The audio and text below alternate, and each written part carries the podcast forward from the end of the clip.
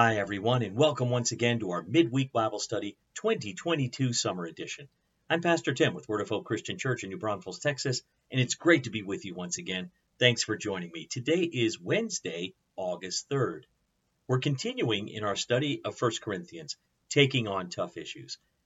Last week, we focused on Paul's stern words to the Corinthians about the proper celebration of the Lord's Supper. We were reminded that communion helps us remember Jesus' great love for us and that he was willing to suffer and die for our sins. So we should be careful to observe it and respect it and be thoughtful when we partake. Today, in part 9, we're going to talk about spiritual gifts, and we're going to consider the use of spiritual gifts and how they can be used to build up the church. Now, I'll tell you more in a moment, but right now, let's open with a word of prayer. Heavenly Father, we praise your holy name. Thank you for this opportunity to study about a subject that can be sometimes a little misunderstood. We are grateful for your word, for it is truth and life. So, Lord, teach us today in Jesus' name. And everyone said, Amen. You know, when we think of spiritual gifts, we often think of talent and the most obvious things like speaking, singing, or writing. But there are so many more spiritual gifts that are just as important. As we're going to read in today's scripture, which is 1 Corinthians chapter 12, verses 4 through 31. You might want to turn in your Bible or Bible app to 1 Corinthians 12, 4 through 31. While you're doing that, let me just share this with you. We all have an important part in the church and in the overall kingdom of God. And if you don't know what that part is, our responsibility as the church is to help you discover it. As you'll see in this study today, gifts are best discovered in the context of community. So as we read the text, I want you to note how each gift builds up the body of Christ. Are you ready? 1 Corinthians chapter 12 verses 4 to 31. Now there are different kinds of spiritual gifts, but the same Spirit is the source of them all. There are different kinds of service, but we serve the same Lord. God works in different ways, but it is the same God who does the work in all of us. A spiritual gift is given to each of us so we can help each other. To one person, the Spirit gives the ability to give wise advice. To another, the same Spirit gives a message of special knowledge. The same Spirit gives faith, great faith, in fact, to another. And to someone else, the one Spirit gives the gift of healing. He gives one person the power to perform miracles, and another the ability to prophesy. He gives someone else the ability to discern whether a message is from the Spirit of God or from another spirit. Still another person is given the ability to speak in unknown languages, while another is given the ability to interpret what is being said. It is the one and only Spirit who distributes all these gifts. He alone decides which gift each person should have. The human body has many parts, but the many parts make up one whole body. So it is with the body of Christ. Some of us are Jews, some are Gentiles, some are slaves, and some are free. But we have all been baptized into one body by one Spirit, and we all share the same Spirit. Yes, the body has many different parts, not just one part. If the foot says, I am not part of the body because I am not a hand, that does not make it any less a part of the body. And if the ear says, I'm not a part of the body because I'm not an eye, would that make it any less a part of the body? If the whole body were an eye, how would you hear? Or if your whole body were an ear, how would you smell anything? But our bodies have many parts, and God has put each part just where He wants it. How strange a body would be if it only had one part. Yes, there are many parts, but only one body. The eye can never say to the hand, I don't need you. The head cannot say to the feet, I don't need you. In fact, some parts of the body that seem weakest and least important are actually the most necessary and the parts we regard as less honorable are those we clothe with greatest care. So we carefully protect those parts that should not be seen, while the more honorable parts do not require this special care. So God has put the body together such that extra honor and care are given to those parts that have less dignity. This makes for harmony among the members, so that all the members care for each other. If one part suffers, all the parts suffer with it. And if one part is honored, all the parts are glad. All of you together are Christ's body, and each of you is a part of it. Here are some of the parts God has appointed for the church. First are apostles. Second are prophets. Third are teachers.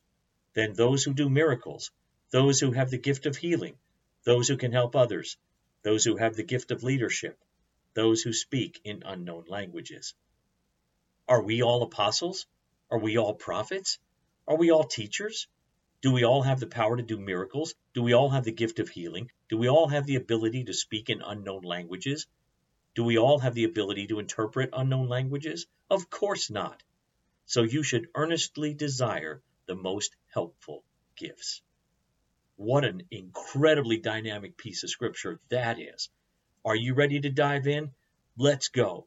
Look at verses 4 through 6. They read, There are different kinds of spiritual gifts, but the same Spirit is the source of them all. There are different kinds of service, but we serve the same Lord. God works in different ways, but it is the same God who does the work in all of us. So here's the question. In these opening verses, Paul is preparing his readers to understand more about spiritual gifts. What is he saying? The answers that Paul has given to the Corinthians questions so far in this letter have focused on unity among believers, order in the church, and the exaltation of Jesus Christ. So, as you can read in verse 1, the Corinthians were now concerned with the special abilities the Spirit gives. Paul says that God's people receive many kinds of gifts, and no one gift is better than another. All the gifts come from one source and are to be used for one purpose, and that is the building up of the body of Christ. So that begs another question Can we earn these spiritual gifts? Can we ask for specific ones? And what is our responsibility regarding them? Spiritual gifts are just that, my friends. They are gifts. They are not earned. They are not given to believers asking for a specific one. They are not chosen by people. God and God alone administers the gifts among his people. God, not believers, control the gifts. Each believer then is responsible to seek God's guidance in discovering his or her particular gift or gifts, and then discovering how best to use them for God's purposes. Number two, verse 7 reads, A spiritual gift is given to each of us so we can help each other. The question is, who has been given spiritual gifts and for what purpose are they given? First, Paul says that each believer is given a spiritual gift. So, what does that mean? One way to describe a spiritual gift is the ability to do something that is beyond the normal human capacity. In other words, a spiritual gift is a specific supernatural ability. This doesn't mean something the secular world would call a superpower or a magical skill. However, that gift manifests itself in the life of a Christian, often becoming noticeable to other people. Paul will list some of those abilities in the following verses. The other revelation in this verse is that these verses are given to Christians by God for the common good. The purpose of the gifts is to build up the church. Can't emphasize that enough. To build up the church and to serve other Christians. Now, before I get to the next verse and question, I want to share a note with you here. In the following verses, starting with verse 8 and following, Paul begins to describe some of these specific gifts. This first list contains nine gifts, and it is not exhaustive. It's merely illustrating many of the different kinds of spiritual gifts.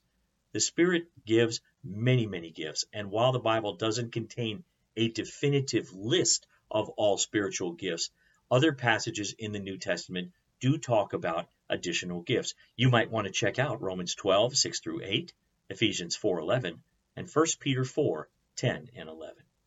Now, with that in mind, let's look at verse 8. Number 3, verse 8. It reads To one person, the Spirit gives the ability to give wise advice.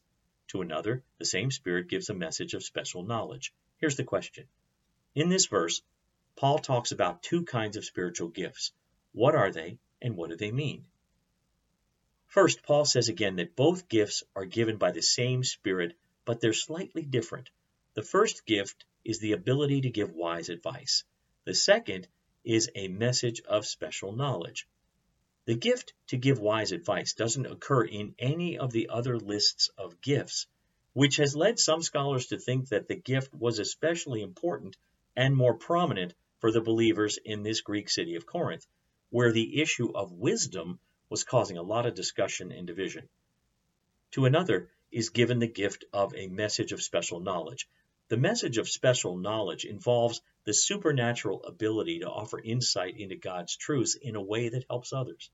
The message of special knowledge might be understood as the ability to proclaim God's revelation to those who need to hear it or to offer understanding of how it applies to specific areas of life. Number four, verse 9 reads, The same Spirit gives great faith to another, and to someone else, the one Spirit gives the gift of healing. Here's the question In this verse, what two spiritual gifts are listed here, and what do they mean?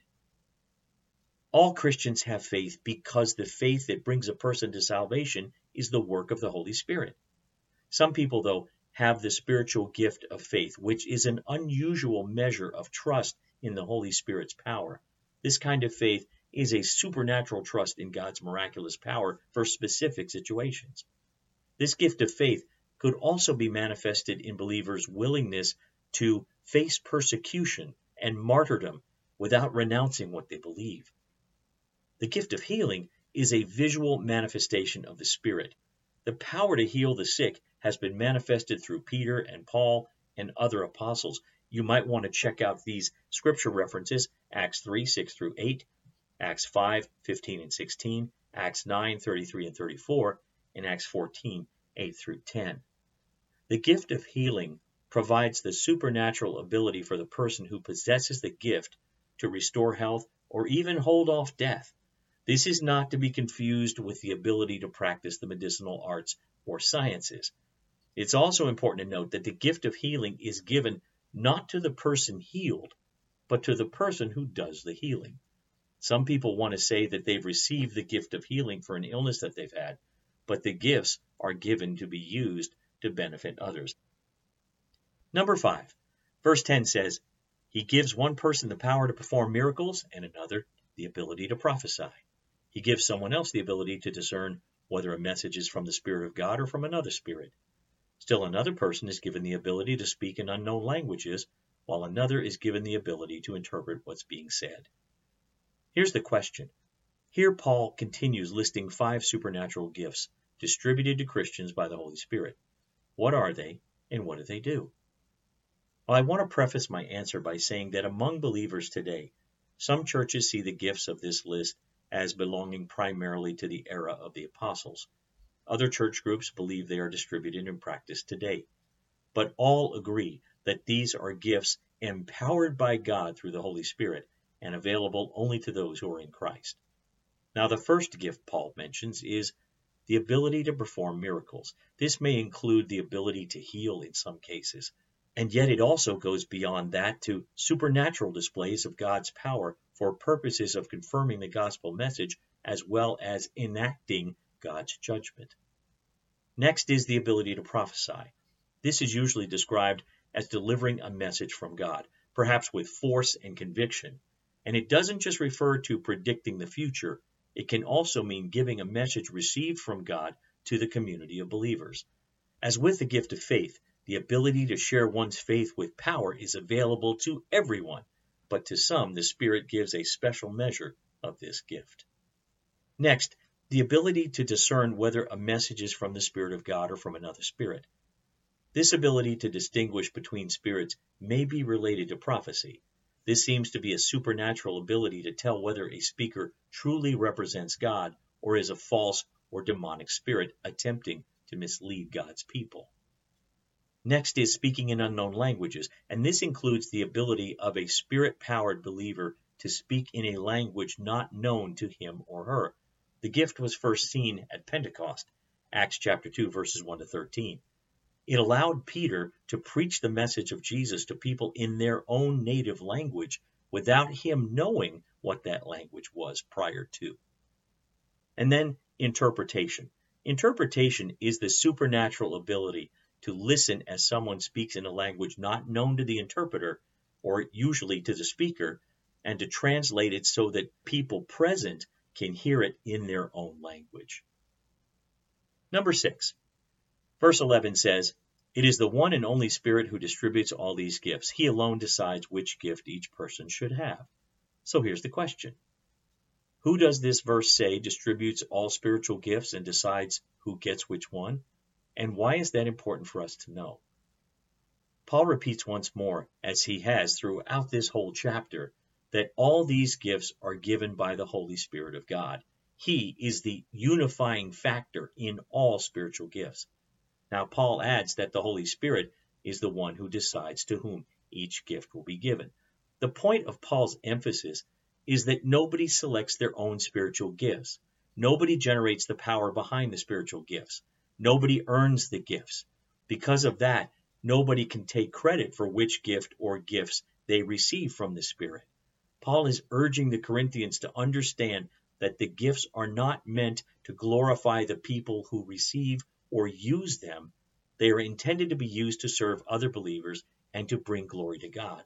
This is a key concept in the idea of Christian unity that we can be differently abled, differently blessed, and differently assigned, yet serve with equal value, purpose, and meaning. Number seven, look at verse 12a, the first part of verse 12. It says, The human body has many parts, but the many parts make up the whole body. The question I have is this How does this verse relate to what Paul has just described about spiritual gifts in the previous verses? Here, Paul uses the illustration of a human body to show how Christians each with their individual spiritual gifts, are intended by God to work together. Every human body is one thing, one body, one person. This is true even though the body is made up of widely different parts or members. Each part of the body contributes to the overall functioning of that body. Paul says the same is true of the body of Christ. Each believer is one member of Christ's body on earth. Each of us is defined by the spiritual gifts given to us and the service they allow us to provide to the church. This is a key teaching in Christianity, folks. Fellow believers are equally valuable in the eyes of God and in their contributions to the function of a healthy church. Now, while it's true that some have more honorable roles, a concept Paul will discuss later, that does not make those roles more meaningful. Number eight, let's jump to verse 22. Verse 22 says, In fact, some parts of the body that seem weakest and least important are actually the most necessary. Here's the question Why is this an important perspective for us to have regarding our place in the body of Christ? These people may not always be visible, always up front exercising their gifts, but they are in the background. If they're using their God given gifts, they're actually most necessary to the body. Those with the visible gifts could not function to their full capacity without the other members utilizing their gifts. The pastor in a church may be well versed and a great speaker, but he won't be effective if the other members are not utilizing their gifts to greet newcomers warmly, to make sure the facility is clean and ready to go, if they don't plan the worship service, if they don't make sure equipment is working properly, to follow up with people with needs, or to pray faithfully for the ministry. The church needs the visible members, but in reality, the less visible members are the most necessary ones. Amen to that. Number nine, let's look at verses 23 through 26. They say, And the parts we regard as less honorable are those we clothe with greatest care. So we carefully protect those parts that should not be seen while the more honorable parts do not require this special care. So God has put the body together such that extra honor and care are given to those parts that have less dignity.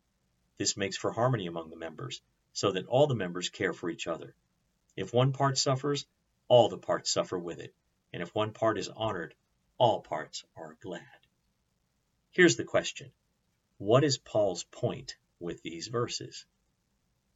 Go back to verse 23. In verse 23, this is a direct reference to the sexual parts of the body, the parts that we clothe with greatest care. The point of this verse is that appearances are deceiving.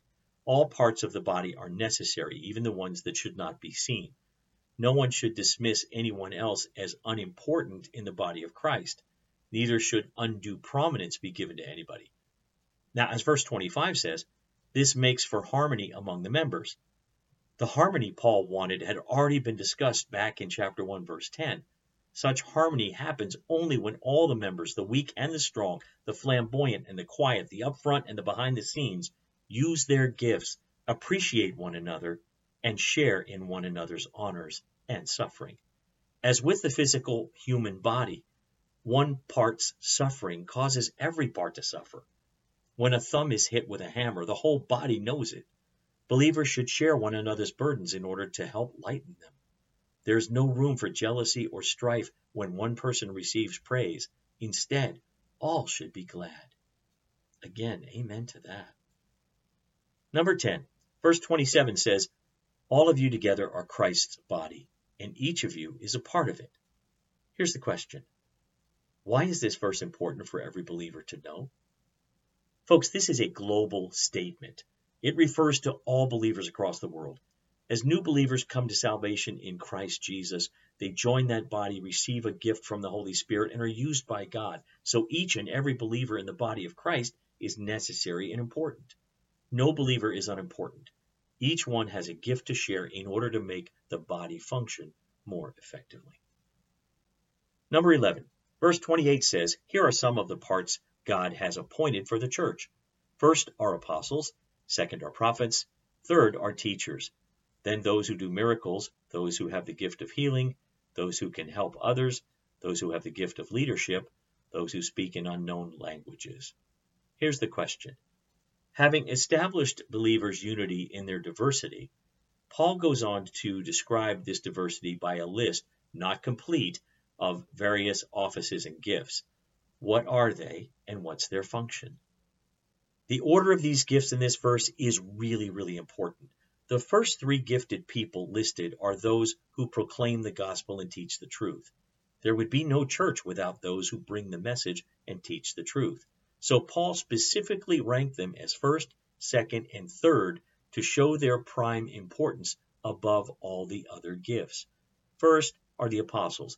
The apostles included the 11 men Jesus called without Judas Iscariot, plus others who are called apostles, such as Paul himself, Matthias, Barnabas, Jesus' brother James, Silas, and Andronicus and Junius.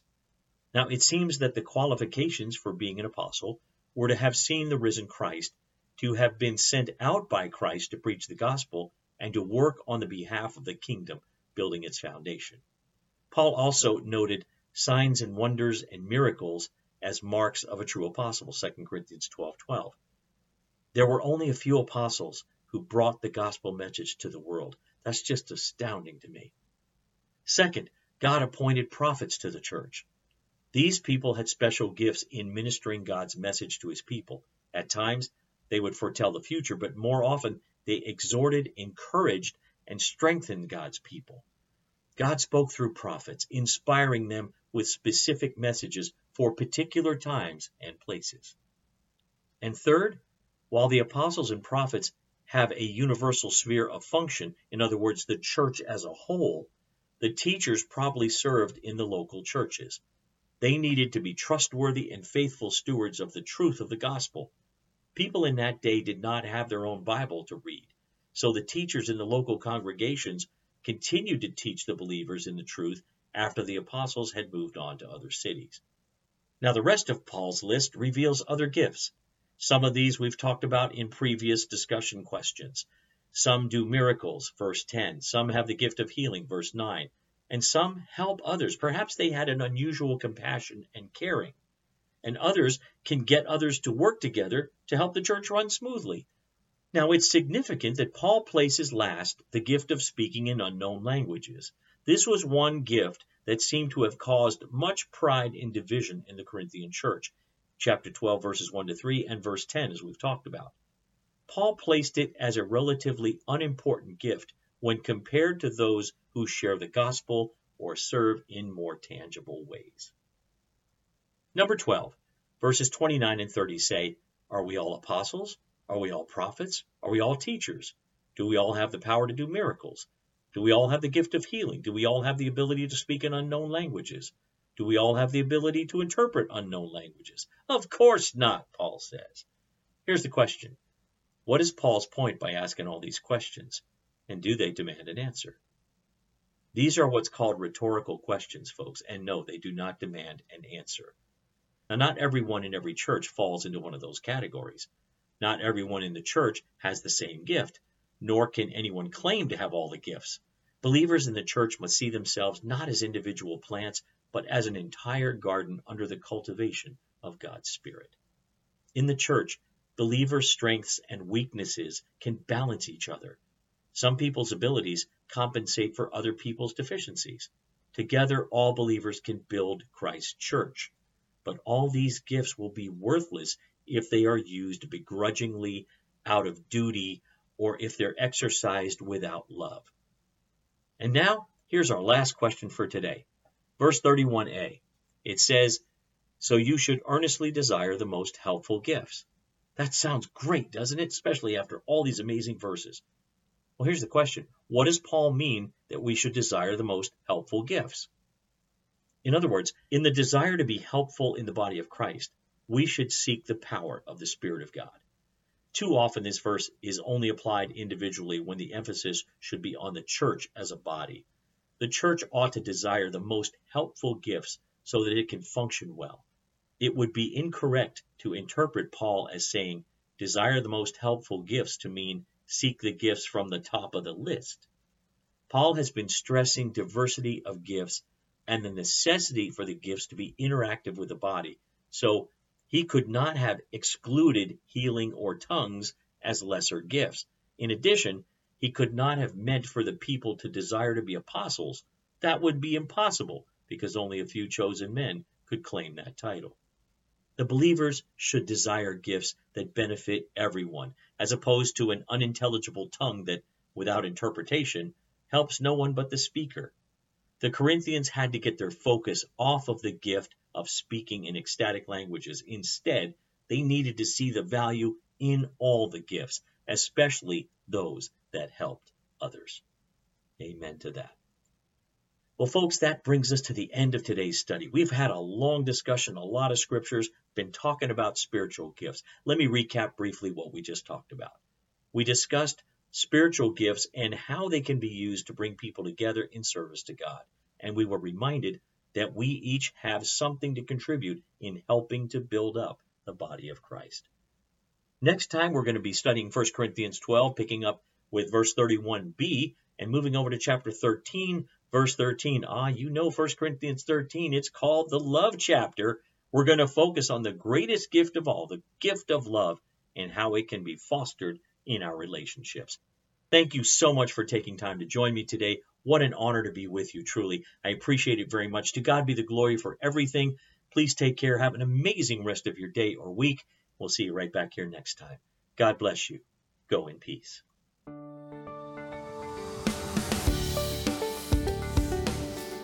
Thanks for listening.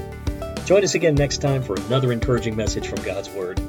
To find out more about our ministry, look us up on the web at www.whccnb.org. Word of Hope Christian Church. Real people, a real God, real hope.